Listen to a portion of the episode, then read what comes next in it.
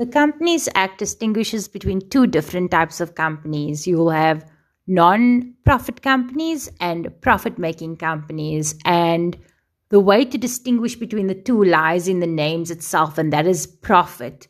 So, the distinction between a profit company and a non profit company, a profit making company rather, is that non profit companies do not set out to make a profit. So, in the memorandum of incorporation, you will not see an objective of the company uh, to make uh, lots of money, right?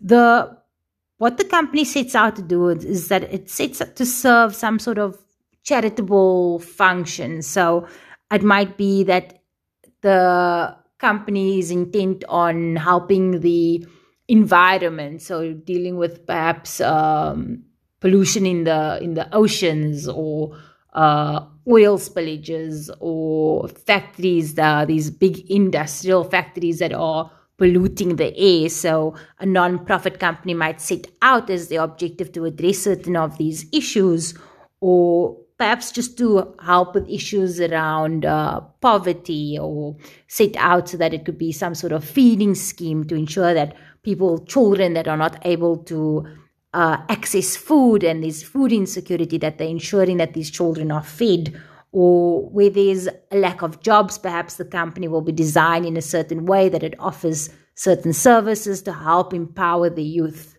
And like we'd mentioned uh, with the LTD that you'll find at the end of the name of companies, you'll see with a non-profit company, the LTD won't be there.